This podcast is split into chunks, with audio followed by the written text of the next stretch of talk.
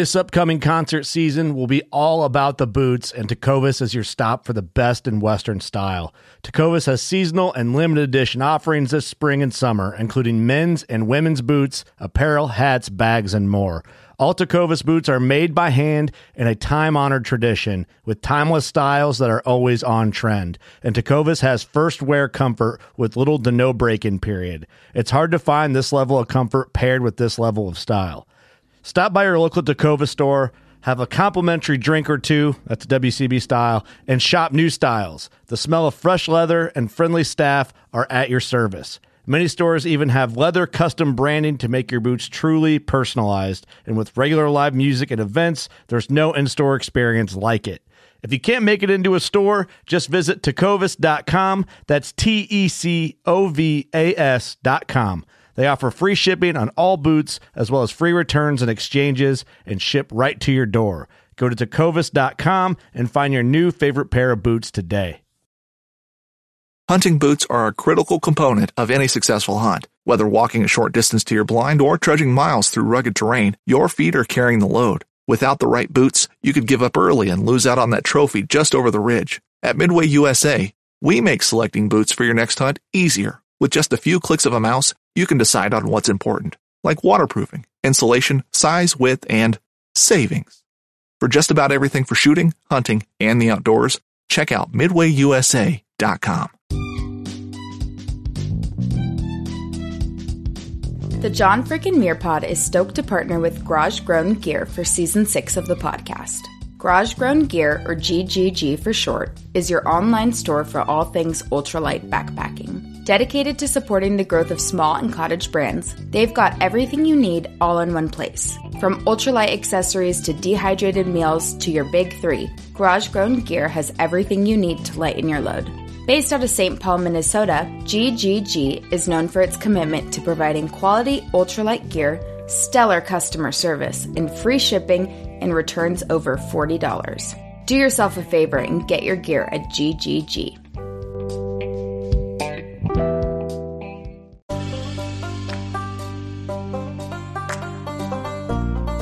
Remember that life's big changes rarely give advance warning. H. Jackson Brown Jr. My boyfriend Will was on the phone on the like speaker thing and talking to him. He was having uh, Christmas in Memphis. And all of a sudden, just like in this straight line, my rear wheels just slid and went sideways, and I started just like fishtailing at like 45 miles an hour on this highway. And I was very much like in the other lane and and the oncoming car swerved into my lane to try to avoid me as I'm coming straight at them. And then my car just slid completely out of control back into the other lane. In mid spin they T-boned me going about 55 miles an hour in my driver's side door. And somehow I never lost consciousness and I came to a stop and opened my eyes and felt this burning sensation in my pelvis and I couldn't feel my legs. I'm Doc, and this is Hiker Trash Radio. Hey, is this thing on? Hello? Hit it again. I think it's on now. Welcome to Hiker Trash Radio, where each week Doc will drag some colorful characters out of the woods to talk trail and Type 2 fun. If you're aspiring hiker trash, or if you're just looking to understand the hiker trash in your life, look no further. So lace up those boots, gnaw on some jerky, and settle into your 20 mile pace as we fire up the podcast from somewhere deep in the backcountry. It's time to embrace the suck.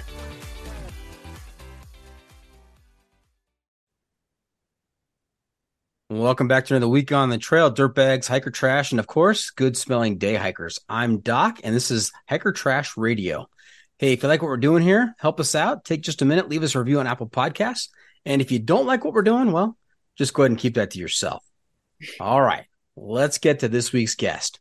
Now, if you are a regular listener to the podcast, you have heard me say that the outdoor adventure tree has many branches.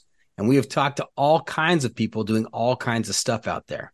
We've talked to through hikers, big wall climbers, squirrel suit flyers, Barkley competitors, adventure racers, kayakers, and a whole bunch more. Well, this week we are talking to our first backcountry mountain biker. Welcome to Hiker Trash Radio, endurance athlete and world champion Kait Boyle. How's it going, Kait? Hey, thanks for having me. It's going great. And wow, just that list of adventure people is very impressive. Squirrel suit, that stuck with me. Everybody's got a story, and sometimes the story takes place in the outdoors where they're having these adventures, and sometimes the story is the person and how that person got to that point. Um, totally. It's all very fascinating and i just i love talking to the wide variety of folks we have on here. Yeah well thanks for having me. I'm psyched to chat. Absolutely.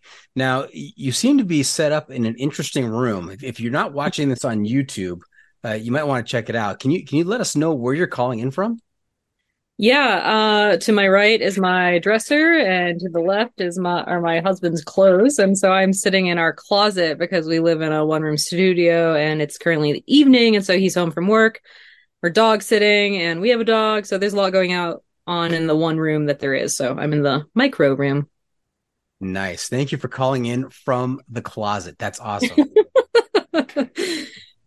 now, typically on Hiker Trash Radio, we we typically go by trail names and that is that unique American long trail tradition of assigning a name, a nickname to somebody out there based on maybe something that happens on the trail. Maybe it's a, a peculiar personality trait. Maybe it's based on where you're from. Uh, mm. Any such tradition in the bike backcountry mountain biking community?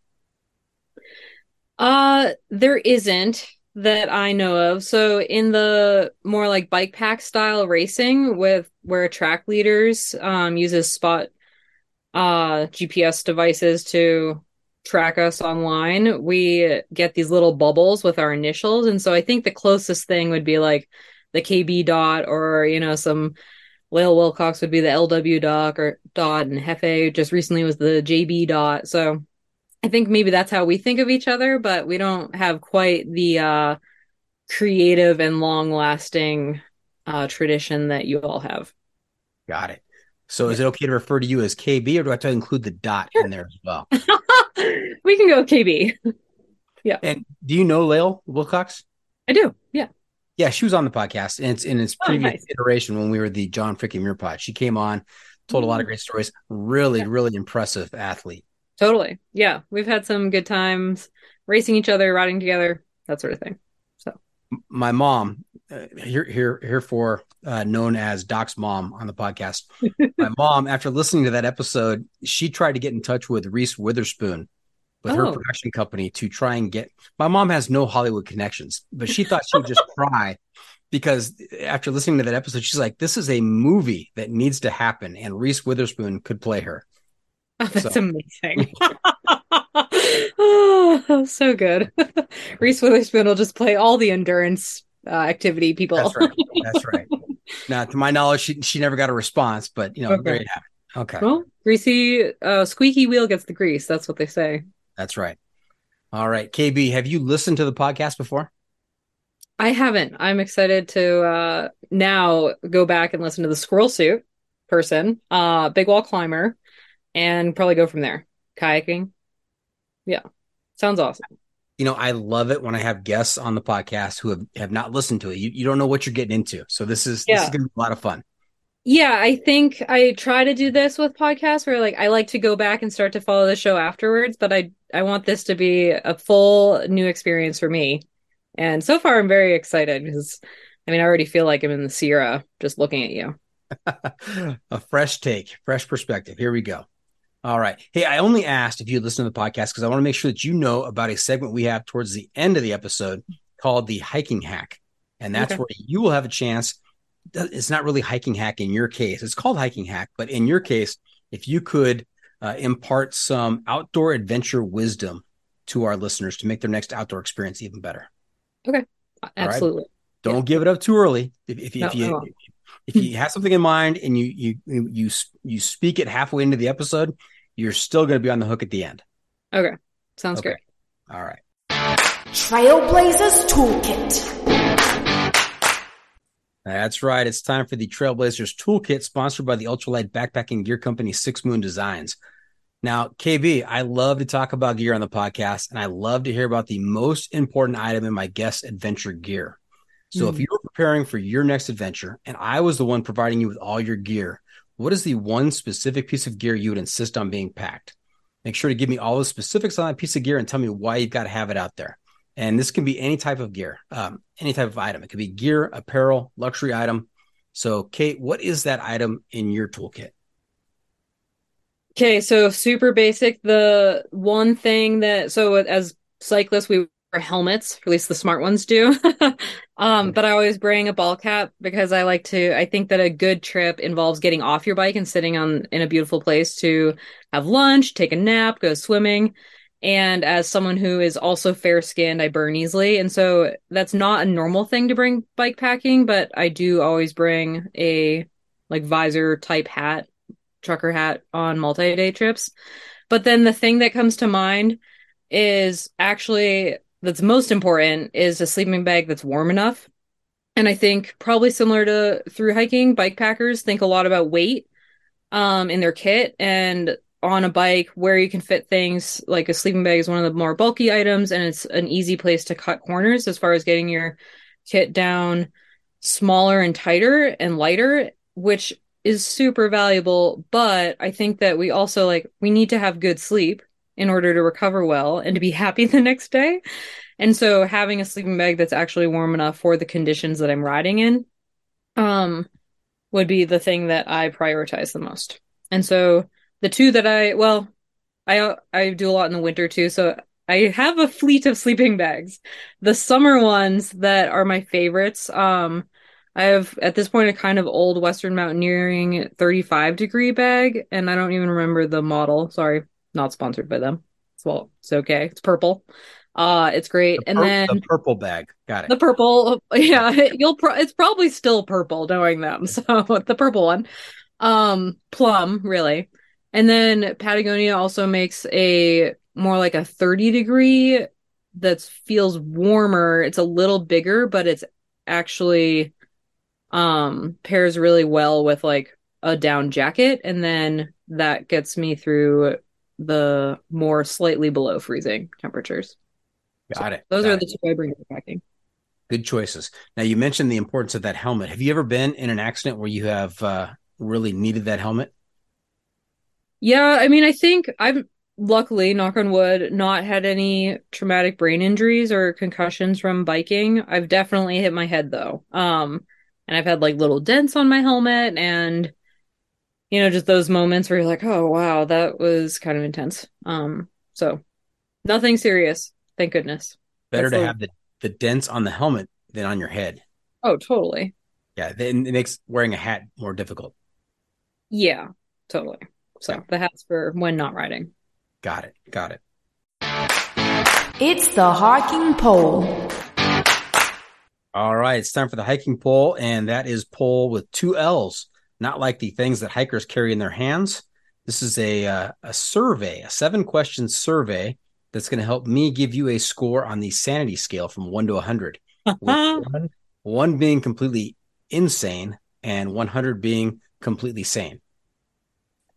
Now I have I have a set of questions here, seven questions that are related to hiking. Do you have much hiking experience, KB? I do. Yes. Okay. So you feel comfortable weighing in on these these questions here. Yeah, sure. I uh, for a long time worked for NOLS and Prescott College and Outward Bound teaching backpacking. Okay. So I haven't done any like much personal, really long trips, but yeah, a lot of walking in my life. Now, so, so when I talk to the squirrel suit flyers and the other folks that don't don't do a, a lot of hiking, uh, I do have a second set of questions that wrestle with some of our big questions in society today. So I always have those in reserve. But knowing that you are a, a former backpacker, uh, enjoy hiking, I will I'll ask you the, the the questions from the first set. Okay. All right. So if if you if we were to open up the closet and uh, call out to your husband, we're not going to, but if we were, and call out to him and, and ask him where he would score you on the sanity scale. You think he'd give you a low score or a high score? Well, does a high score make you sane or insane? High score, the, the higher the score, the saner you are. Okay. Uh, well, he likes to say I'm a critical thinker. That I think would contribute to the uh, sanity, but I think that he thinks my general approach to movement and being outside is more on the insane score. Okay. Is he also a uh, a, a biker? Yeah, so I would give him a more insane score because he is a whitewater kayaker. Like he paddles class five rivers, which is incredibly more dangerous and uh, insane than mountain biking, in my opinion. So, but yeah. Yeah. I think it's more the like endurance, having a history of like riding all night without sleeping, not wearing a chamois, not carrying very much, that sort of thing. That Got it. Both sports require helmets. criteria. Both sports require helmets. That's true. Yes. But if your if your bike goes upside down, you just you just get back up again. But a kayak, I mean that that freaks me out a little bit. You know, being underwater in some kind of rapid uh, situation where it's tough to flip the boat back over. I mean, that's that's a little scary. That's exactly why I don't. And it also mountain biking, you can stop your bike and get off it. That's right. The road is not moving. The road is not moving you down the down No, the hill. Exactly. Kayaks, you're in a moving river. Got It's it. not stopping. All right. easily. So you would give him a, a, a score on the lower side. Yeah, I think we probably have, would give each other an equal score. And it's hard to, having not com- listened to what other people's scores are, I don't know, maybe around the like two or three. Okay. Now, anybody you should know, anybody that has participated in the 24 hours of Old Pueblo, that's an automatic 25 point deduction. So your your highest possible score is 25, uh, 75. Sorry. Okay. Okay. Reasonable? Oh, it's 100. I see. okay. And is that for each time you do it as well? you better hope not. totally. All okay. right. These are the the hiking related questions in the hiking poll. Question number 1. Start out easy. Trekking poles or no trekking poles? Generally, no. Oh, Yeah. Let me let me note that down here. Grand Canyon, yes. You know, like Uh-huh. it's deep as shit, but generally, no. Okay. Now, KB, this is not a rapid fire instant response. I like to, I like to hear the explanation behind Oh, the answer. It helps me with my algorithm in coming up with your your score. Okay. Um, I think the no reason would be that my, I mean, my hands like moving around. I also like moving in terrain. I think the reason I don't like trekking poles is the places that I like to backpack are places that I can't take a mountain bike. And so they're generally like more scrambly or require like a hand here and there or like, or have really uneven grounds. And I'm not skilled enough with the trekking poles for them to not just not feel clumsy. Got it. Yeah. Okay. Question number two: When you're hiking, what's on your feet? Boots or trail runners? Trail runners. And do you have a specific uh, brand that you prefer, and and why trail runners and not boots? Uh, the two brand, well, the reason not boots is, and I haven't worn boots since my dad put me in boots when I was 16 for a backpacking trip in Maine, right? Um, I believe a couple reasons. I believe like having your ankle free helps actually build those muscles for having like whole body stability. Um, I think that for me personally, and it with former students, it's been a trend as well that like foot care is a lot more easy to just have less friction, a shoe that breathes better. Um, I think that when the shoes get wet, it's easier to just like have a sneaker type fabric rather than like a big clunky boot. And I think that you actually have better awareness of where your feet are because there's less clunk between your the sole of your actual foot and the ground.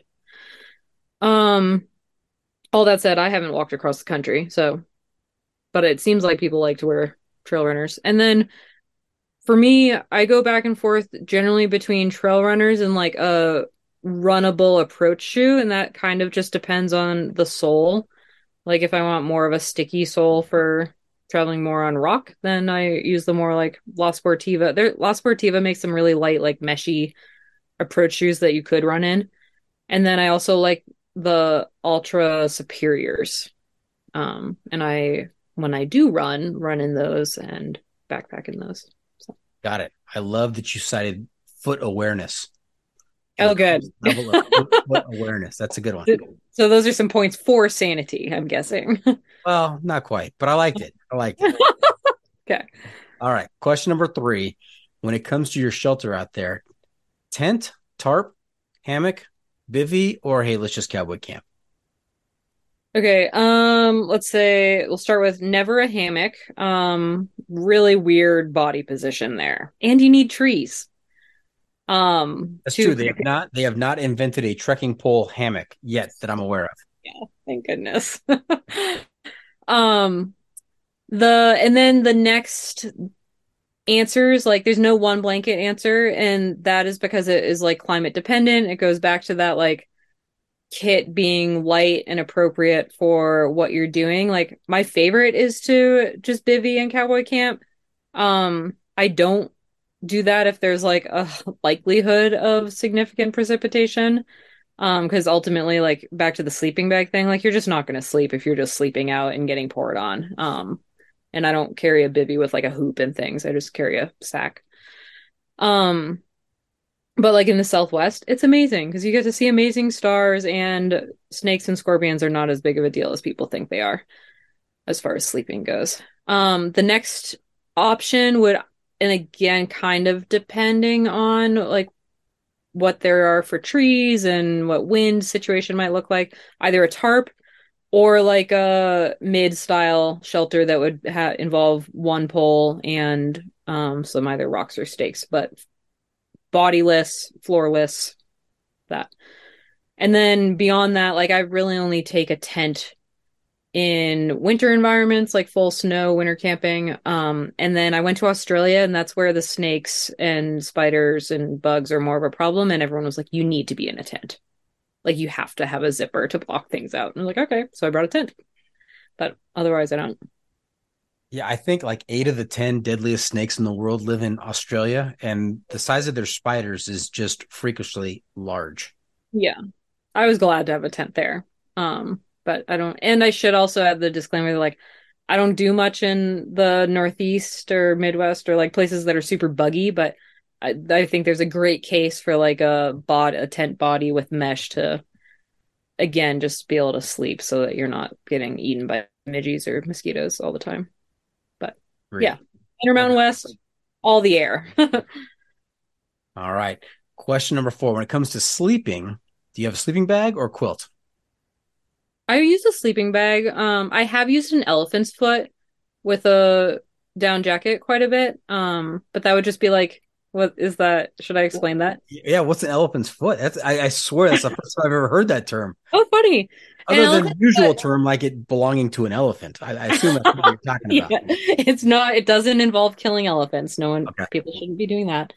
Um, an elephant's foot is just like a sleeping bag that comes up to your waist or your belly button, and so it would overlap with a. It would pair with a down jacket, and so it's in my mind it's kind of like a quilt because it's more minimal than a sleeping bag, but it actually has the tube shape of a sleeping bag, and so you actually have that like confined warmth um insulative quality of that. But you need the the down jacket to go with it to make it complete. And a lot of them like the one i have has like a little windbreaker like the patagonia houdini jacket it's that material that's sewn into the elephant's foot that you can pull up over you so Got it. Now I'm I'm a little nervous if I go onto Amazon and I type in elephant's foot. I'm I'm worried about what, what might come up.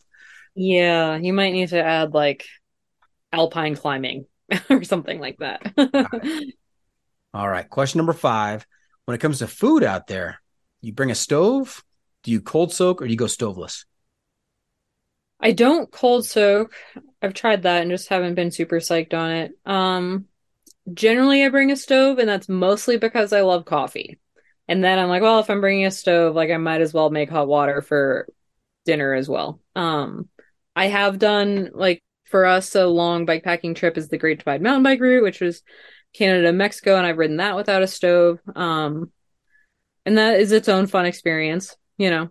But gen- I generally prefer a light stove.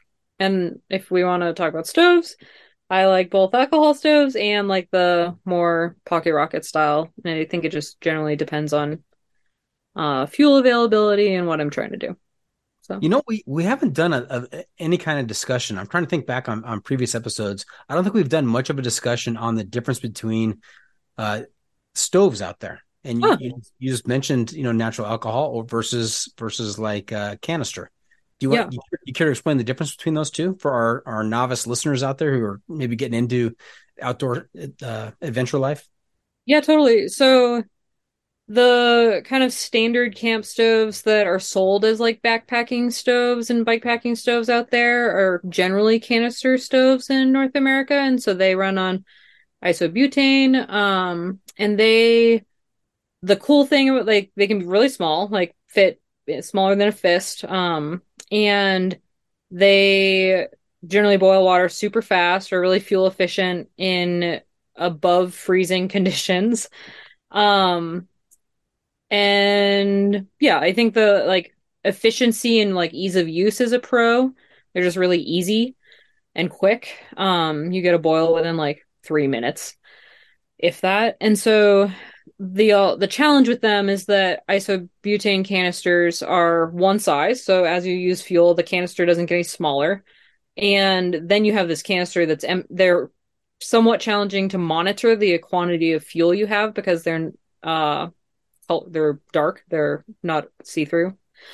Um, opaque. They're opaque. opaque, that would be the word. Thank you. it's like, is what is the, is the that? general the general method for determining how much fuel is left? You pick up the can and you kind of shake it, right? Totally. Yeah, and you're like, is it helpful? helpful? What am I hearing? Yeah. Yeah. Exactly. And then they also, especially on these longer trips where you'd be resupplying, you kind of need like a gear store to be able to buy them. Like they're harder to find, like they're, you're not going to really find them at most hardware stores or at grocery stores or at pharmacies. And then the other challenge with it is that you can't fly with them. Um, and so if you're traveling internationally, then fuel becomes a whole nother issue. And they're even less common of a fuel in outdoor stores in a lot of other countries.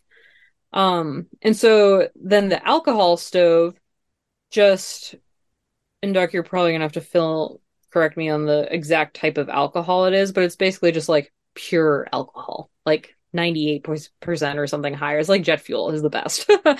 um, and you can buy alcohol stoves, like uh, the one I use is a Trangia, and it's super really simple, very durable. Like there's nothing really to break unless you like smashed it with a hammer, which hopefully you're not doing that to your stove. Um, you just pour the fuel in, and then there's like a little chamber, and you light it, and it just simmers. And the they take longer to boil. It's like a less strong um flame because it's not really pressurized in the same way as the isobutane. Um, but the cool thing is that you just like pour in like depending on the size of the stove, you have a few ounces of fuel that you can burn, and that's enough for like a boil or two. And then you pack it away, and you can store your fuel in like a Gatorade bottle or anything that is basically going to seal and not leak, and you're not actually accidentally going to drink out of it. That's right. Don't, they'll make that mistake. Yeah, do not because it is clear. Alcohol um is just clear, so it could look like water. Um, And Kait, Those- while you were while you were explaining that, I did I used the power of go- the Google and looked up. It's denatured alcohol, Totally, which is basically, denatured. eth- which is basically ethanol that has some additives in it uh, to make it uh, poisonous, bad tasting, foul smelling, or nauseating to discourage to discourage recreational consumption. So yeah, Yeah. don't you, you shouldn't you shouldn't make that mistake of of uh, drinking it by accident. Totally. But the cool thing with it is like you can go to into a hardware store, just buy denatured alcohol.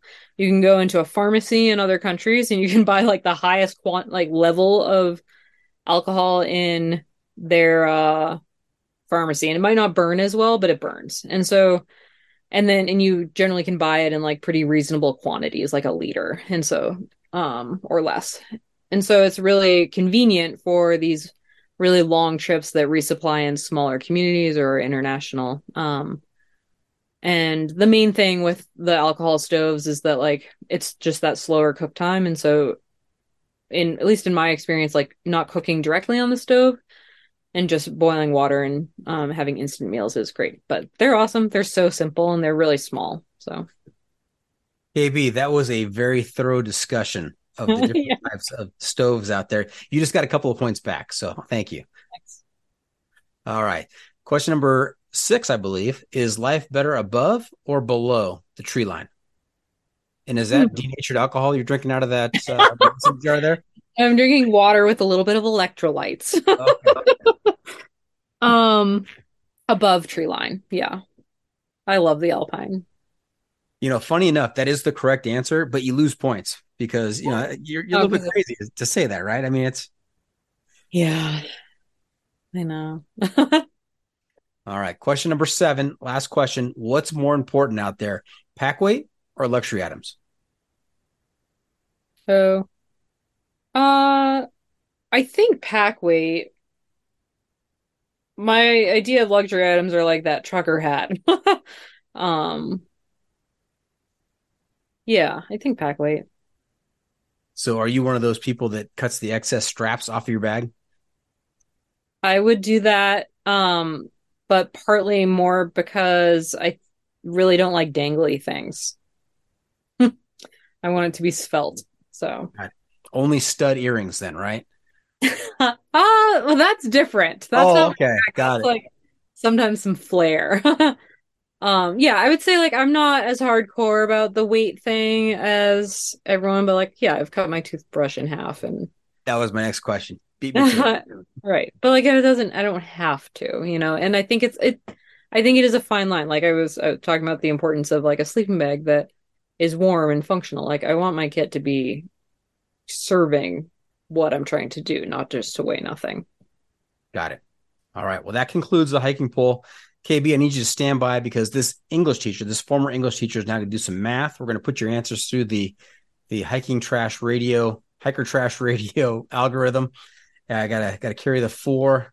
We're gonna divide by pi, and multiply that by root five, and we're gonna make a a slight adjustment for your abnormally high level of foot awareness. And uh, I come up with a score of 47. Okay, great. Just below just, 50. Just south of the midline. That's right. Room to improve in either direction. and you know, it's funny you say that because you know, as we continue the interview tonight, that score has a chance to fluctuate up or down, depending on on how how it goes. Okay. All right. Great. Are you satisfied with that score? Yeah, I mean, given that I don't actually know what the actual goal is for the score, that sounds great. In the middle. South of the middle. All right. Hey, uh, before we get too far down the trail, let's back up a little bit. We'd love to hear about your background growing up, uh, what kinds of sports and hobbies you played as a kid, and how did you get involved in the biking cult? Okay. um, so all of that one go. All of that. That's just one okay. question. Yeah. Cool. Um, as a kid, I spent a lot of time outside. My family was into day hiking, the more clean version, uh, less smelly. Um, right. Good smelling day hikers out there. Canoeing. I'm from the Northeast, so it was a lot of like Maine, New Hampshire type. Um, a lot of below tree line. There isn't much above tree line. Um, a little bit. Um, and I grew up riding horses as well, which may not seem this way, but at least in the Northeast, like riding horses was one way to move through landscape and be outside and connect with the natural world. Um, and there was like the trail riding element of that was my favorite part of it. And I think that's what kept me in it. And skiing was also a big part of our life. And so then I went um when I was 17. Well, I graduated from high school early, mostly because not because I was exceptionally smart, but I was motivated enough to get out of high school and figured out how to just graduate with everything I needed. And I had a year off, um, which I was training horses, and I went on a NOLS Patagonia mountaineering course as a 17 year old um down in Chile with Patagonia. Um Now, KB, if you, you if you're going to try and tell me that you graduated early because of your exceptional uh, intelligence, I was going to just say just point out that's counterintuitive to the to a score of 47 on the hiking poll. So right, but just motivated to do something different was That's the right. reason. Um and so I did that and that was like at that point I'd been on some overnight backpacking trips and overnight canoe trips, but that was my first like true wilderness month long experience. Um, and that just completely, I mean, in retrospect, as cheesy it is, I'm like, I think that probably changed my life because I got to see this wild landscape that was being impacted by climate and got to live with like my NOLS instructors were the ultimate dirtbags that were teaching mountaineering courses to other students and living out of their van or duffel bag and and a lot of it just really spoke to me and so I ended up going to the University of Vermont focusing on the outdoor recreation program that they had and then that transitioned into transferring to a small college in Arizona called Prescott College uh, which might be the center of the universe for college student dirtbags um, and majoring in outdoor leadership. And I started working for Outward Bound and then NOLS. And so at that point, I was one of those people living out of my truck and my backpack and um, going from field course to field course and then finding public lands to camp and recreate on in between, which at the time was mostly climbing um, and trail running um, in as far as my free time went. And at some point after I had graduated and I was just working full time um, in the field, I broke my ankle climbing, um, as climbers do. Very common, especially bouldering. And one of the first things I was allowed to do outside after this surgery was to ride a bike. And so I was like, all right, well, I'll ride a bike then, because I'm not going to be able to climb for a long time. It doesn't seem like running is in the immediate future. And so I got on a bike and then pretty quickly I realized I was like, oh, if I just brought my like light overnight kit that I would bring backpacking on my bike, then I could take my bike on multiple days and I could go a lot further than I can go on foot. And so I did that. I literally packed my the time I had a Wild Things and Andinista. That was 50 liters. And so I packed that as light as I could and I put it on my back and I rode my mountain bike on the Kokopelli Trail. Um which first of all if you're listening and you've never been bike packing do not just carry your overnight backpack on your bike. Your hands and your ass will be so mad and you'll probably feel really top heavy. And now in 2023 uh there are way better ways to do this. And there weren't there were better ways in 2011 I just i didn't know about them. Um is at the time i yeah just lived in my own world. I didn't have a smartphone. And just like oh i could just make up a new genre of an activity but it turns out other people were doing it too. Um and so that then but that was pretty addicting because i was like well i just rode 130 miles in two and a half days. That's farther than like i would walk. Um and i my boyfriend at the time had wanted to ride the great divide mountain bike route and i'm like sure that sounds great. I can do that. Um so we got the proper bags and rode from mexico to canada on that route taking a month. And yeah we didn't bring stove and we must have brought a shelter. I feel like we didn't if we but I, we must have had a tarp. I just don't think we ever set it up.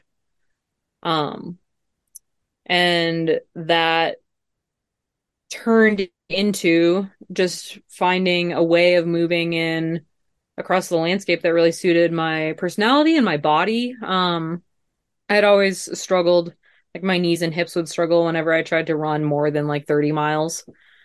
And it was different than what I was doing for work. And so it felt like a really exciting thing to be doing with my off time.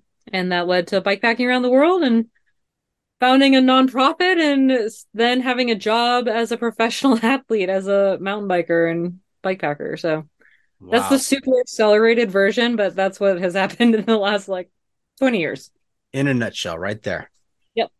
And uh, do you have any siblings, Kait? yeah, I have a brother.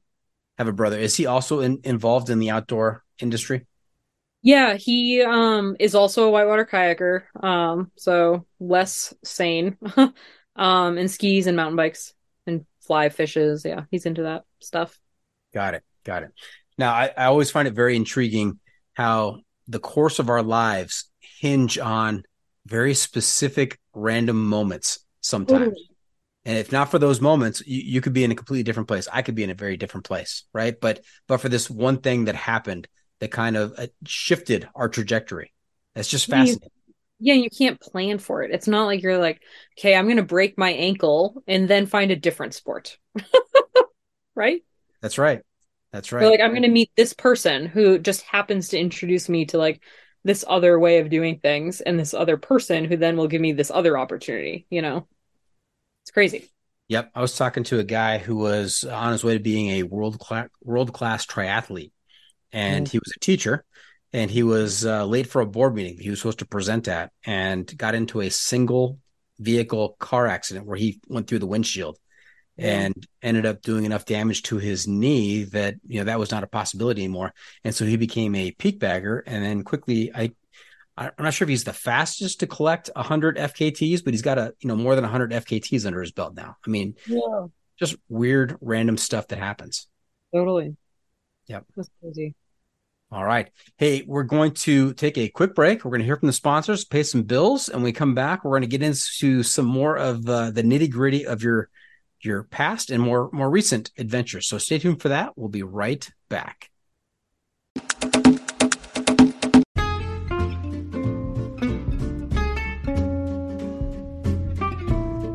From the backcountry to the backyard, we believe everyone deserves the highest level of protection. Since 1984, Sawyer Products offers the best, most technologically advanced solutions for protection against sun, bugs, and water, using time released liposome technology, topical insect repellents, and new standards in water filtration. And with every Sawyer product you buy, you are helping to provide clean water through 140 charities in 80 countries with their long lasting water filters. Every Sawyer product you buy is an investment in our common humanity. Choose Sawyer and keep the adventure going, knowing that their products have been tested and chosen by those who count on serious protection on the trail all day long.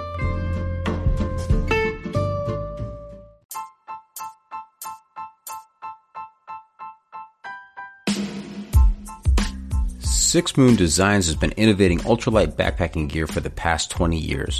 With a wide range of products ranging from ultralight shelters to backpacks and accessories like their extensive line of trekking umbrellas, Six Moon Designs is sure to have a great piece of gear for your needs. With the company philosophy being that gear should aid one's experience, not define it, Six Moon Designs thinks the more time people spend outside the natural world, the better off this world will be. And remember, go wild, live young.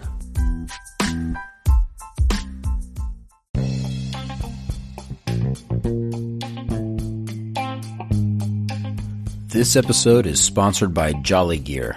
Are you tired of compromising between the ventilation of a button down and the full protection of a sun hoodie? With the Triple Crown button down, you can have the best of both.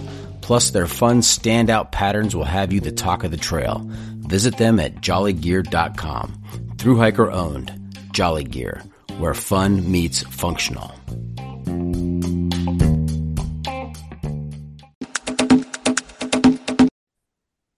Fishing like a local isn't just about catching fish.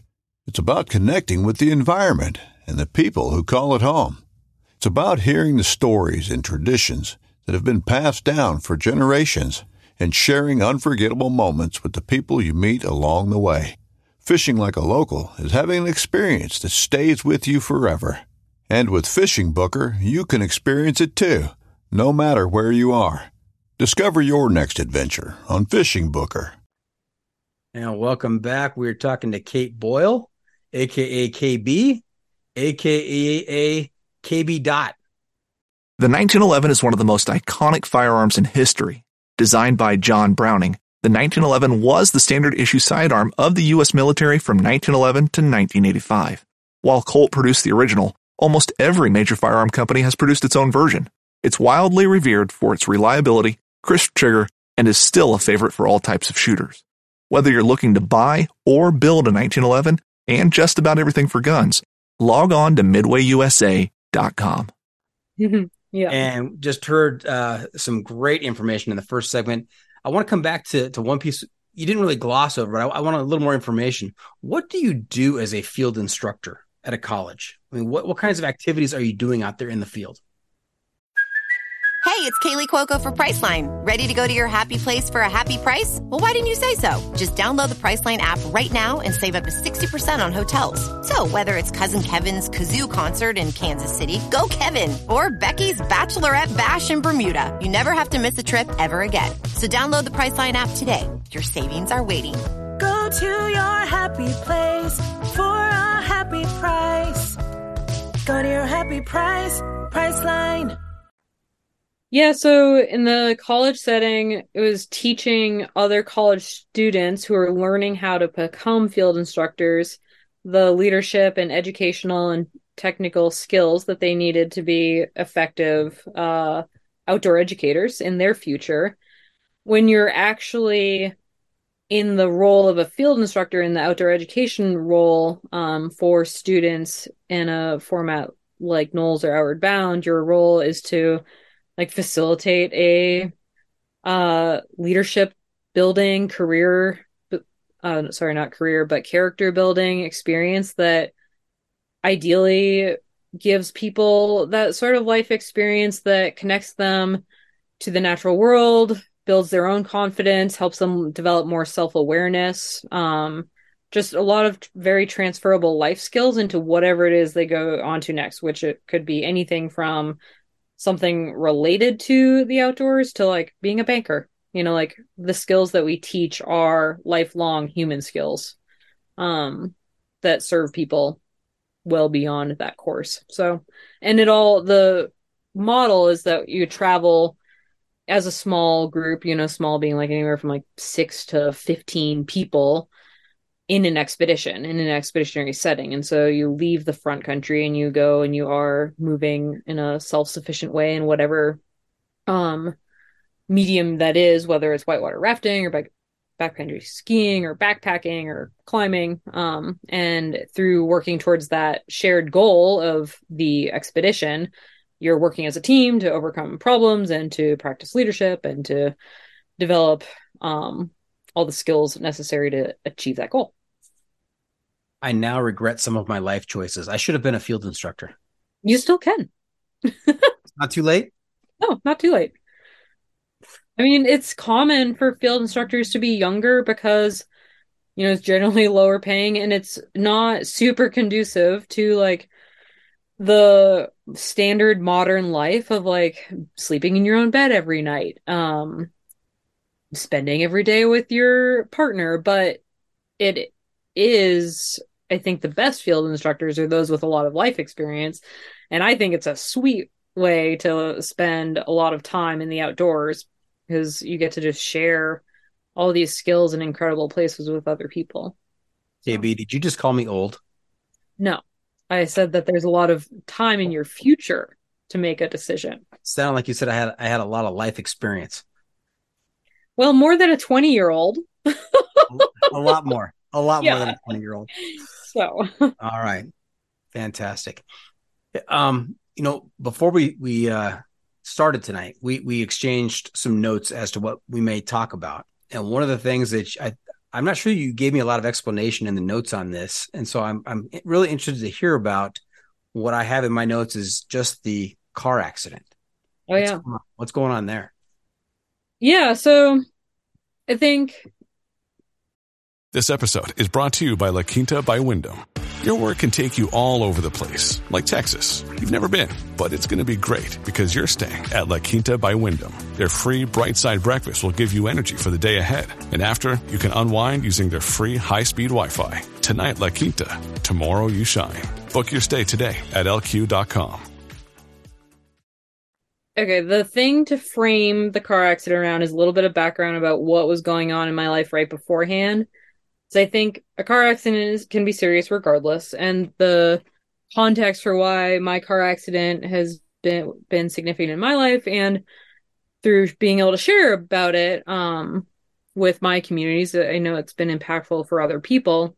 Was that so? In 2018, I had quit my job as a field instructor, um, and decided that I was going to try to make it as a professional athlete that was dedicated to showing the world that women were as capable as men in endurance sports, um, that you're unlimited, and to advocate for the places that we ride through, the landscapes that don't have a voice. And so I went out to the 24 Hours of World of Old Pueblo in February down in Arizona, which is a lap race. It's 16 miles, and the goal is to do as many laps on your mountain bike as you can in 24 hours. And I did 18, which turned out to be a, around 300 miles, um, and set a new course record for women. Um, and generally, that amount of laps would be some would be on. It's pretty much always would be on the podium with the men, and in some years that could win the men's race. And so that felt good. and that earned me an invitation to the 24 hour world championships as well. But first, I had this other goal, and that was to race and set a course record on the Arizona Trail uh, 300. And so there's a kind of underground mountain bike race on the Arizona Trail, same trail that the hikers hike, except we have to detour around the wilderness areas. Um, and there's a race for the first 300 miles. It ends at Picketpost, and then there's a race across the whole state. And as someone who likes sleep, I'm not really into the like week plus long races that like Lael does because I'd rather just not sleep for a night or two and then be done than like sleep for two hours or three hours a night for a week or two. That sounds horrible to me. That's like negative 75 points on the insanity score. Um, I like I like it. You you were going to apply the the uh the the hiking pole to all all facets of your life. People you come in contact yeah. with, you're going to be scoring them uh without their totally. knowledge. Yes. yeah. So I don't know what just riding through two nights without sleeping would equate to, but that's what I did for the Arizona Trail 300. And I finished in 51 hours, technically 50 hours and 50 minutes ish. Um, and that at the time was the fourth fastest ride ever by anyone. The there had been three men who had done it around 46 to 48 hours and then and then there's my time and i took 11 hours off the women's record. Wow. Um, who was also a very accomplished female bike pack racer. And so i was like on my mission of like okay this is happening. I am proving to people that you're unlimited and women can race with the best men in the world in these like ultra endurance formats where there's a lot more than like just your physical ability because for especially the Arizona trail race like that's self-supported. Like you start and you no one can bring you water no one can bring you food you just resupply on your own. If you have a mechanical you fix it um all that and carry your own gear. And so then um in October I went to the 24 hour world championships in Scotland and it and I went kind of as the I wouldn't say like underdog, but people weren't expecting me to do particularly well. I think like I hadn't raced in that environment before. Um like the Scotland's basically the opposite of Arizona.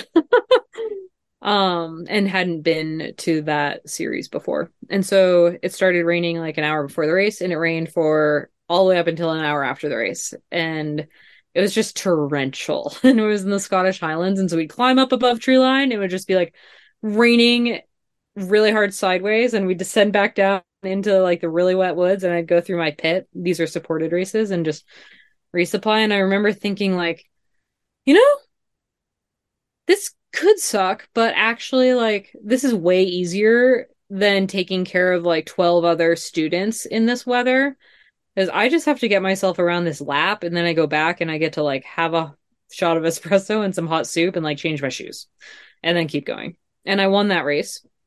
And so I became the 24 hour world champion. And then had hang on, hang on, KB. Let's not gloss over this. That's so impressive. Congratulations. What an accomplishment. Thank um, you. How, how big was the the the the course that you you rode rode around for 24 hours.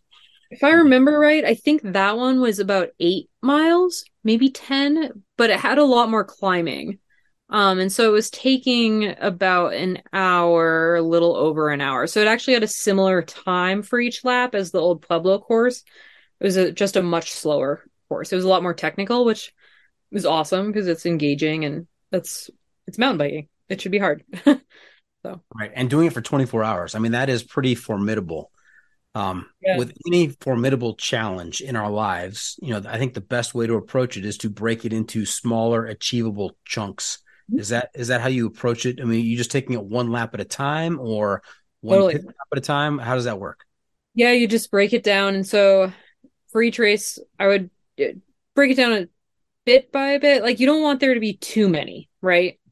Because otherwise suddenly you're like, am I on chunk number 20? or is it 23? You like, because then suddenly that like cues in like that sense of time piece. And so the goal with breaking it down is to like just give yourself something that you can focus on. And then you check that off and you move on to the next one. So you're not ever thinking, wow, the finish line is 300 miles away. Like no one will get there if that's, at least I won't get there if that's the way you approach it. So I tend to break it down by something that'll be around the two or three hour realm. And so that might be like, um marked by when I switch bikes or marked by when I'm refilling on food or marked by like it's been two laps or three laps. And then and that's like that chapter of that race. And then you move on to the next one. Or sometimes it's like uh with the transition between day and night you know you're like okay it's going sunset is this time. So that's the end of a chapter. And now you're starting into the first night chapter. So Got it. but yeah that is a huge it's good insight and it's very true that that's like a And- key strategy for getting through those. And I also like that you kind of your frame of mind in some in, in an endurance contest like that is so important right? Mhm. you could have gone into it and said oh it's it's pouring. This is going to be miserable. This is going to suck. And it and it just does because that's what you're expecting. But totally. instead you framed it as well you know at least i don't have 15 people i have to look after in this kind Yeah. of weather. It's just me and i'm just riding a bike. I mean eh, let's make the best of it here. Yeah, kind of a more positive outlook and that paid off. Yeah, and this I'm not going to give it away fully because this ti- ties into that hiking hack, but um oh be careful for this I'm not giving it away, but for this event I wrote um I had a mantra and it was wet isn't a mindset, but happiness is. So nice nice okay now i assume this is all leading up to the car accident Oh right. we're still in the context part right. Context part. Okay. So that's the end of October. So the end of the year, very soon. It's for cyclists generally like a time to take it easy, recover, like we take a off season, the holidays come, and then you start to like work towards your goals for the next year. Um, and so I was doing that and in this context of like I need I quit my job to race my bike and like be a backcountry mountain biker. I also needed to like still piece together some things. And so um I had a couple winter like backcountry ski NOLS courses lined up for the winter because that was an easy time to like just not be on my bike and go be in the field. And so that first one was starting at the end of December. So I spent um and that was in the Tetons. And so I was spending Christmas in the Tetons because I had to start work like two days later. And on Christmas Eve, I was driving um from Driggs, Idaho, south toward Victor, Idaho, which is only eight miles down a very straight, very flat, classic Idaho Valley road. Um, like nothing varies from the straightness and the flatness of this road. And it had been kind of like sleeting and then cooled off a little bit. It should have been snowing, but it was kind of sleeting, cooled off. And so there wasn't snow on the road. Um, but turns out there was black ice and I was driving along and uh my boyfriend so you're driving you're not biking you're driving uh, yeah, I'm driving my okay got it my Okay. little Tacoma and my boyfriend Will was on the phone on the like speaker thing and was talking to him. He was having uh Christmas in Memphis. And all of a sudden, just like in this straight line, my rear wheels just slid and went sideways and I started just like fishtailing at like 45 miles an hour on this highway and I was very much like in the other lane. And and the oncoming car swerved into my lane to try to avoid me as I'm coming straight at them. And then my car just slid completely out of control back into the other lane. In mid spin, they T boned me going about 55 miles an hour in my driver's side door. And somehow I never lost consciousness. And I came to a stop and opened my eyes and felt this burning sensation in my pelvis and I couldn't feel my legs. And so I was like, holy shit, I I could be paralyzed. Like I can't feel my legs. And in that moment, I was I thought back to all the ultra endurance racing uh mindset stuff and I was like, well, I kind of have two choices right now, and that's to either freak out because I might never walk and bike again, or it's to just like stay calm and breathe. and that's what I did. And slowly, and now, like over the span of hours, I'm like stuck in my car. Um, the paramedic like broke through the window and got in into the car with me and like hooked me up to morphine. And I, long story short, I ended up in the ICU that night. Um, they did immediate um emergency surgery because I ruptured my bladder. And so they thought they had to do a surgery on it. Turns out they didn't, but they did pull out every single organ out of my stomach uh to check it. So they and they were very pleased. They're like, "Oh, everything's in good shape." I was like, "All right." this they is like it out. They pulled it out, held it up to the light, looked at it. Uh, yeah, seriously. that looks good. Yikes. Yeah. yeah. So then in the morning, I learn on Christmas morning. Um, my parents arrived from New Hampshire. Will flew back from Memphis. I had a friend had kind of escorted, had shepherded me through this whole thing. Um, she had arrived on the car accident scene because Will thought I was dead. That's the other thing is everyone should remember is like he had been on the phone. He heard this crash and then sirens, and so he for maybe twenty or thirty minutes didn't know if I was alive. And so I learned on Christmas morning that I had quadruple fractured my pelvis. So your pelvis is a ring, and I had broken it in four places. and I'd broken my sacrum, um, and my it was either my tibia or my fibula, my leg, but that was pretty minor in the grand scheme of things. Um, and because of the ruptured bladder, surgery was like pretty challenging because they were worried about bone infection. And so I ended up maybe a week later, still in the hospital. I got surgery to stabilize my pelvis and I got an external fixator, which if you've never seen one, you should Google it. It's crazy, but you basically get like a towel rack screwed into your pel- your hip bones to like b- clamp your pelvis externally in place. I'll include pictures of mine in these photos I'll send you after this, but it was crazy. And and the biggest gift of that day was my surgeon was like or of Christmas Day was my to be surgeon was like, "All right, well, you can have a full recovery. And I was like, like 24 hour racing? That's what I do. like, I want to ride my bike all day for multiple days. And he was like, what?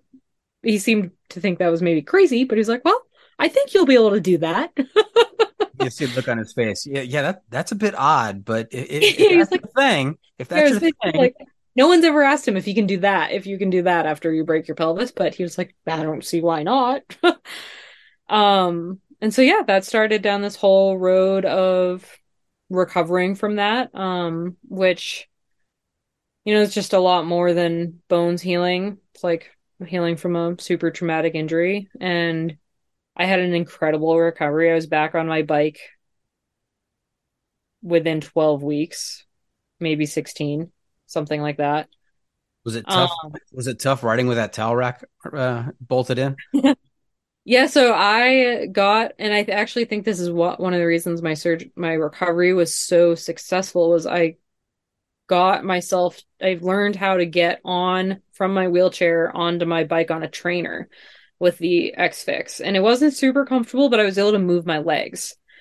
And being in a X Fix, you can only sit or lay down on your back. Like you can't lay on your side, you can't lay on your stomach, and you definitely can't walk. And so I think actually in retrospect, even though no one was like, "Oh, you should get on your bike," I, I was just so like I was like, I have to move, and I think that actually that like circulation was one of the things that really helped the recovery. So, so yeah. Long story short, um, I now have just I have a few sacrums, so I have two pretty long, like six to eight inch screws through my sacrum. Um, which does has impacted my like post car accident career, but I've since retired from ultra endurance racing. Um mostly because I want to be able to have a healthy body that can still backpack and ski and ride my bike when I'm in my 70s.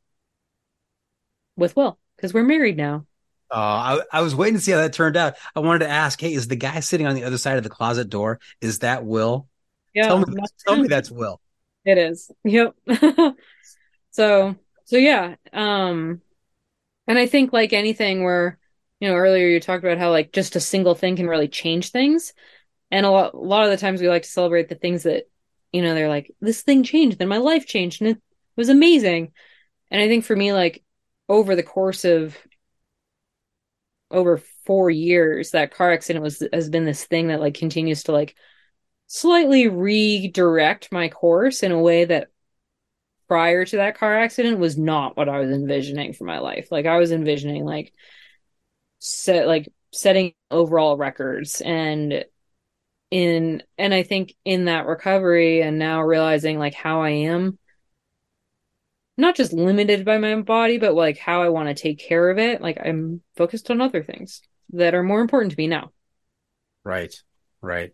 So you were a climber and you you broke your ankle and shifted direction, right? To to kind of long distance endurance events. And then the car accident comes and that shifts you a little bit more to now backcountry mountain biker. Yes. And i would like for that trend to end. I don't want to break more bones to have life uh, directions changing. Um but yeah like in that recovery you know when you when your body is in a place that it wasn't before and for me when i was faced with like that reality of knowing like I might not ever be in the same physical place that I was or even mental like I might not ever want to put myself into like intentionally into that level of pain of ultra racing because my I've already been through a lot, you know. And on one hand like the pain of traumatic injury like reframes what is actually painful and then on the other hand sometimes you're like, you know, life is too short to like I just want to be in, in awe and have a lot of fun you know and like have like that joy piece. And so like what continued to come back to me from that moment in the car accident where I was sitting in the car and wondering if I was paralyzed was just, just like, okay, if I'm not paralyzed, and even if I am, I'll find a different way to do this. But if I'm not paralyzed, what I want to do with my able body is to be in these amazing places that are ultimately the reason that I ride my bike, the reason that I walk and hike and ski and used to climb and to try to have my career have a positive impact on those places. And so that's what's led to like being on the Protect Our Winners Athlete Alliance and trying to use my the platform I have and the resources and opportunities I have to have bike oriented projects that are also serving this bigger purpose of trying to harness like the outdoor state all you people who squirrel suit fly and whitewater kayak and ski and through hike like to use the power that you have in a vote or in engaging in your communities to have political action for climate um, advocacy.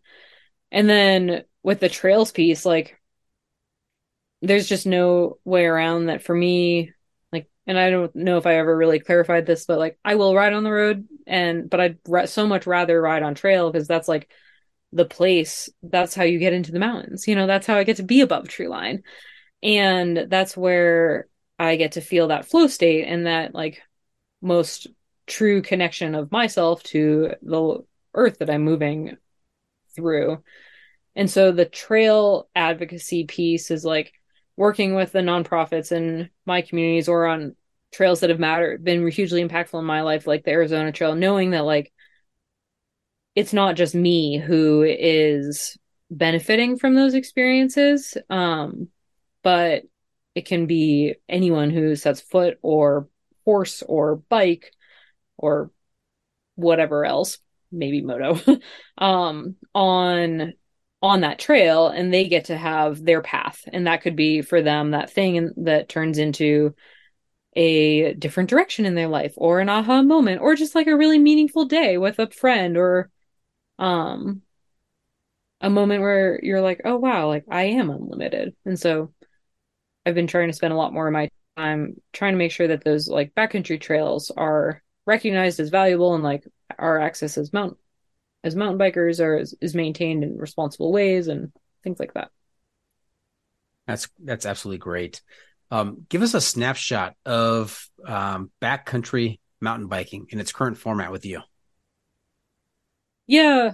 So the snapshot of, I mean, I think for everyone, like what is the backcountry is very subjective. Like it kind of depends on your perspective of like what is wild, you know, and like what is far from the trailhead. And so I think for me, like what makes backcountry mountain biking backcountry is that it takes you places that are farther from just like that most known, more traveled, more populated locations, like into the places that are less known. It's suddenly feels a bit more adventurous. There's like that uncertainty piece. I think that like uncertainty and like the challenge that comes with that is hugely what shapes the feeling of adventure and like backcountry experiences for me. And that sense of wildness, you know, like backcountry mountain biking is not purpose built, although that can be fun riding. And it's not like there aren't perfect trail signs at every junction. Like you need to be having that awareness of the landscape and be navigating and like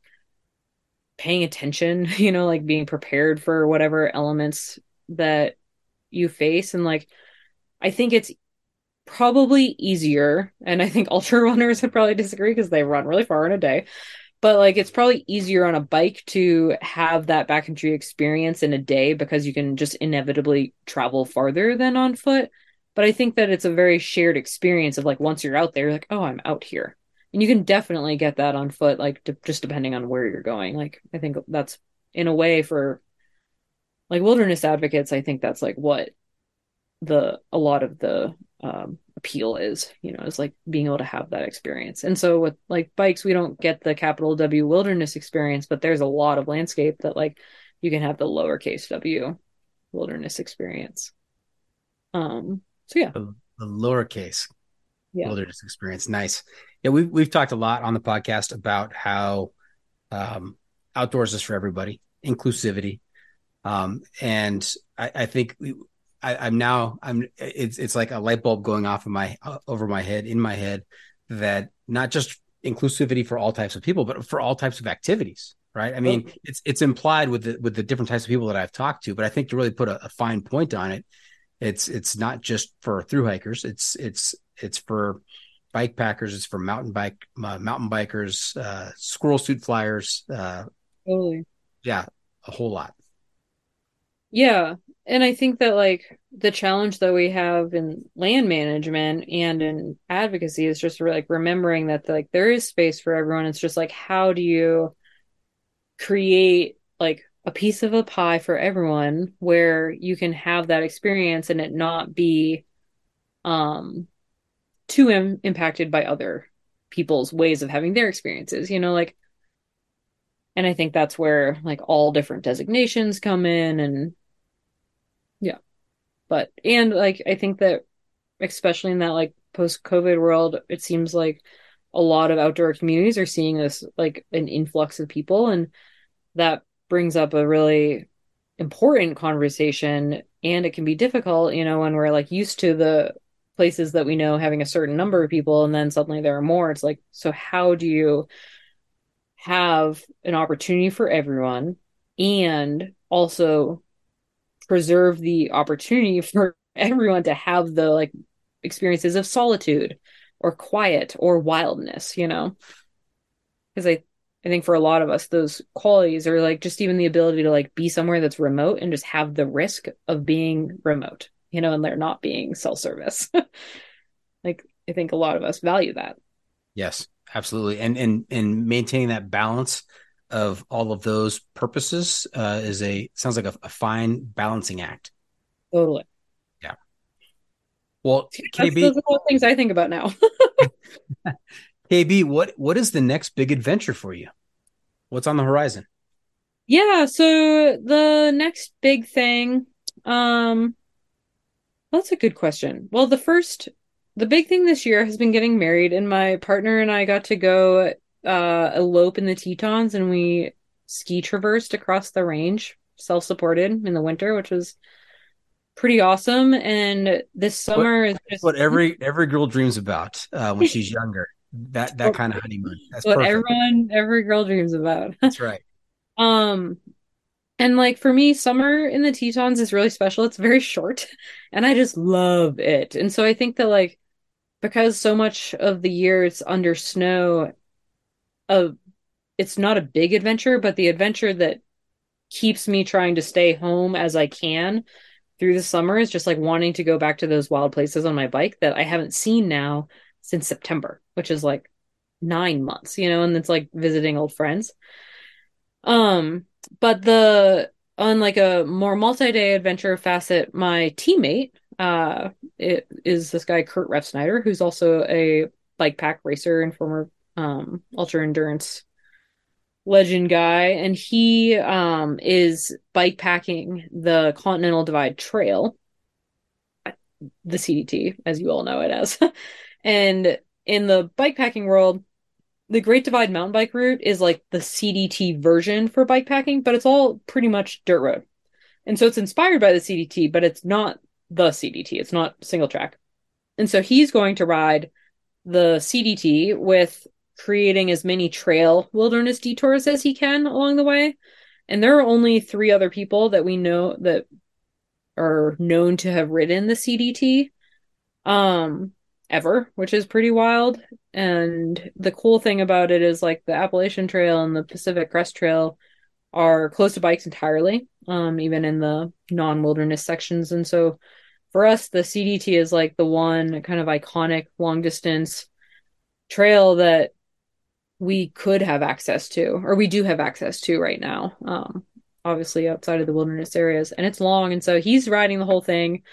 That'll take him like three or four months, and so I'm gonna ride the Colorado section with him, um, because in that car accident, prior to that car accident, my next goal, like biggest goal for that year, which would have been 2019, was to go race the Colorado Trail race and set an overall record in it, which I believed that I could have done. And that's like letting go of a dream. And I've slowly let go of that dream. And so now this trip feels like a reframing, like just like changing the dream. And it's like now it's to go ride the Continental Divide Trail through the Colorado Rockies with one of my best friends, sleeping at night.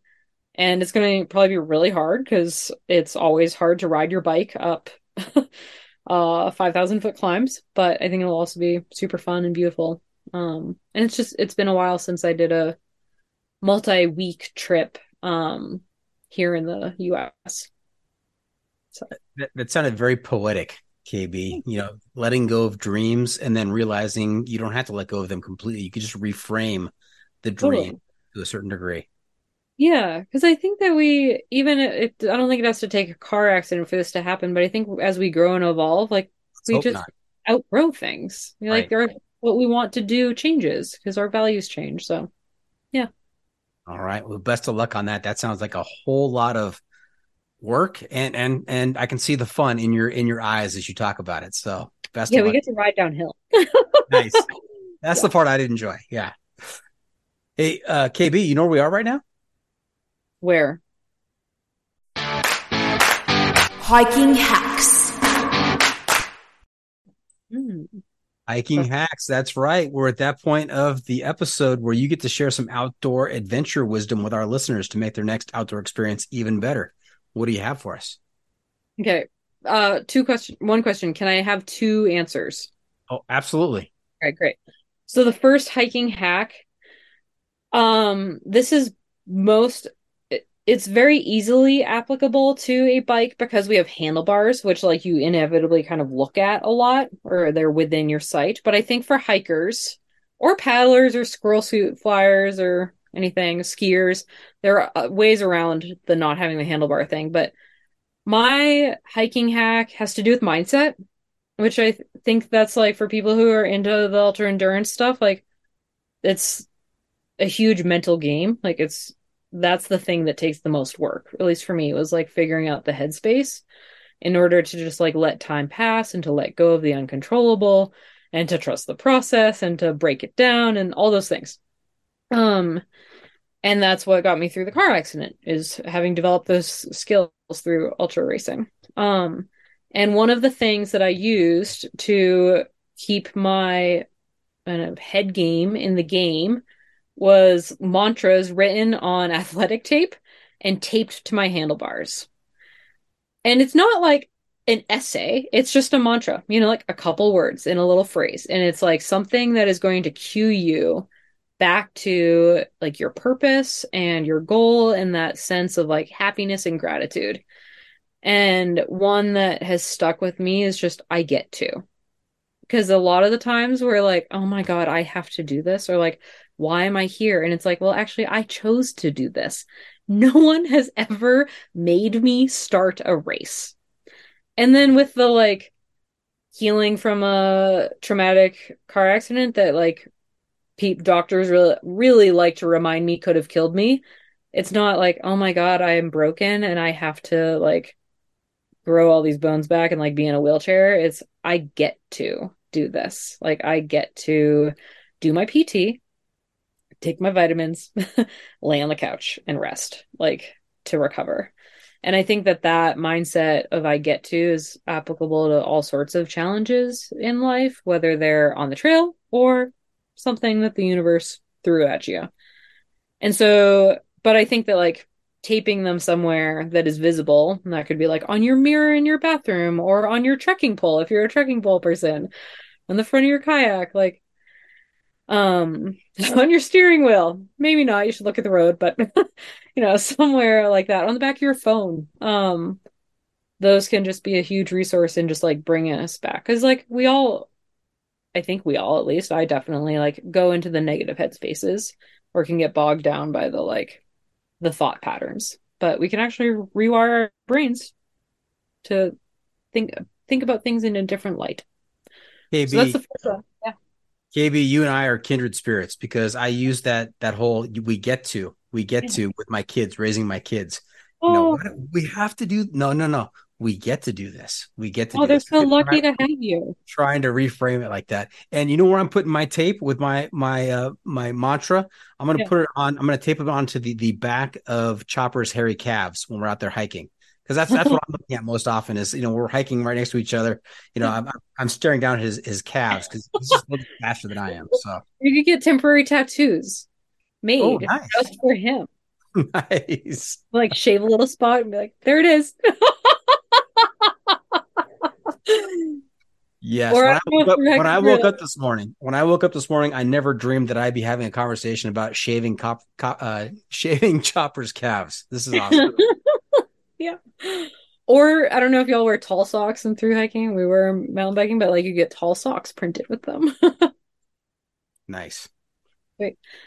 And then the next one is a just a little plug. So in 2017, um, my teammate Kurt and I founded Bikepacking Roots, which is a 501c3 nonprofit that was the is the first or nonprofit dedicated to bikepacking, and we're our goal is to lower the barriers to bikepacking and advocate for the landscapes that we ride through. Um, and just today, so, and this was not planned with this podcast, it's very coincidental, but just today we released the second edition of the Bikepackers Guide, which we wrote back in 2014 um, as a project for a sponsor at the time. And now this time around, I just wrote this second edition of a guide to bikepacking for Bikepacking Roots. And in it is like the goal of that book is to provide all the bike packing hacks. And so whether you're a cyclist with zero backcountry overnight multi-day travel or you're a through hiker who wants to now make that transition like I did into bike packing like that little guidebook is just a resource for um finding for learning a lot of the things we learned the hard way the easier way so That's great. Congratulations on that. Just today. yeah just today Wow. yeah All right. So there you have it. We are just about done here. Hope our listeners enjoyed our time with KB. Want to thank her for joining this joining us this week. Kait, how can our listeners keep up with you on social media and where can they find updates on your latest adventures, including the Colorado Trail? Yeah, so on social media, I'm on Instagram. Um, I'm on it's Kait K A I T dot Boyle B O Y L E, and I post, share things. Um, sometimes I take short breaks from it because I think it's good for mental health. and I also I have a newsletter where I go deeper into um just things in my life and projects I'm working on and more of the philosophical stuff that Instagram format just doesn't have as much room for. Um, and so that newsletter is available on my website, and the website is imkate.com. I can remember that. Very good. Yeah. No All right. apology. Remember to check out the pod on social media as well. We're on Facebook, YouTube, Instagram, Twitter, and TikTok. And if you have questions or comments uh, you want to share with me, you can send it to me at hikertrashradio at gmail.com. Off the beaten path. Now, unfortunately, we can't always be on the trail. And when we're not, we need to find a way to get our adventure fix. So, KB, I'm going to ask you to share some outdoor adventure media with our listeners to help them get by. This can be a book or a movie or a documentary. We call this segment Off the Beaten Path. Any recommendations? Mm. Well, the book that I just read um, and finished last week that really stood out and I think could resonate with a lot of folks on this is called Good for a Girl. And it's called by Lauren Fleshman, who is a um like US national level track runner. And she yeah, it was just a really inspiring and kind of call like personal autobiography, but also a call to action for just like how women uh are treated in sports and how like just how the whole world of sports brings women up. Got it. Great recommendation. What have we not asked you? And before we wrap things up, just one more segment for you called What Have I Not Asked You That You're Dying to Tell Us About? What do we miss tonight? The only thing we missed is Hank. So Hank, Hank, is my dog. and he is a very good boy. He has a little three and a half year old uh cattle dog mutt. Technically he's Australian cattle according to a DNA test, he's Australian cattle dog, then pit bull, then Australian shepherd, and then chow, chow, and then German shepherd, border collie, and pug. got, got a little bit of everything. Yeah, but he is an amazing little trail dog and just like one of the biggest joys of my life. And I hopefully um I have a project in the works that will hopefully get to share with the world just like the joy that a four-legged furry friend can bring to life when like there can be some heavy things in the world, you know, and whether it's overcoming a car accident or thinking about human rights or politics or like climate, like, or even just like our day to day challenges of like, oh, I got in a fight with my partner, but like the dog and just being like, okay, I'm gonna go get on my bike for Hank, and then seeing how happy he is, it's just brings so much joy to my life. Yeah, I've heard that the, the dog is the only creature on the planet that loves you more than it loves itself, which uh, Whoa, that just tugs at me. seriously, Yeah. amazing. All right, we are finished. Thank you for coming on the podcast, KB. We wish you the very best in these upcoming adventures. And we hope that you've had such a good experience tonight that you'll uh, agree to come back and share some more stories in the future. Oh, I'd love to. And I'm excited to now go back, start listening, binge listening to everything that's been on here. Nice. As we close up today, do you have any shout outs to friends and family? Anybody sitting on the opposite side of that door or, or family or anybody else? Uh, I mean, Will absolutely deserves all the thanks for um supporting the level of whatever my score for insanity is. That the word? Sanity score? sanity scale, 47. Yeah, so he deserves all the love for supporting that. And I think the other piece of this is that, like, for any professional athlete, like, we just have a lot of brands that have like people behind them. They're like more than just like a a logo who believe in like my mission and give me the opportunity to work on fulfilling it in my life. And so I'm so grateful for them. All right. Hey, do you think Will would come on the podcast? Yeah, I'm sure he would. Share, share some kayaking stories? Oh yeah, I'm sure. Yeah. that would be Don't don't let him listen to this, but I promise I give him a lower score than 47. okay. Sounds good. It'll be our secret. Nobody else. will Okay. it. Excellent. And he'll be like, I got a 46. And I'm like, oh, yeah. All right. Well, hey, Cool. thank you for tuning in. Always remember the trail is the trail. It doesn't care if you want to go downhill. It doesn't care if it's almost dark and you're looking for a campsite. It doesn't even care if you've been riding all day with a towel rack holding your pelvis together. The trail is the trail. Embrace the suck.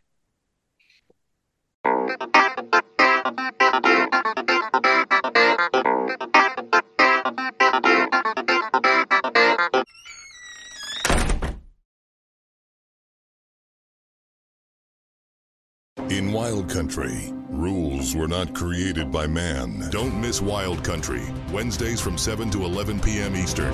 Presented by Primos. Speak the language. Waypoint TV, the destination for outdoor entertainment. Brave anglers search for the one they call king, but who will take his throne? Tune in to Waypoint TV's Battle for Silver, Saturday, May 18th from 12 to 6 p.m. Eastern. Presented by Abyss Battery. Waypoint TV,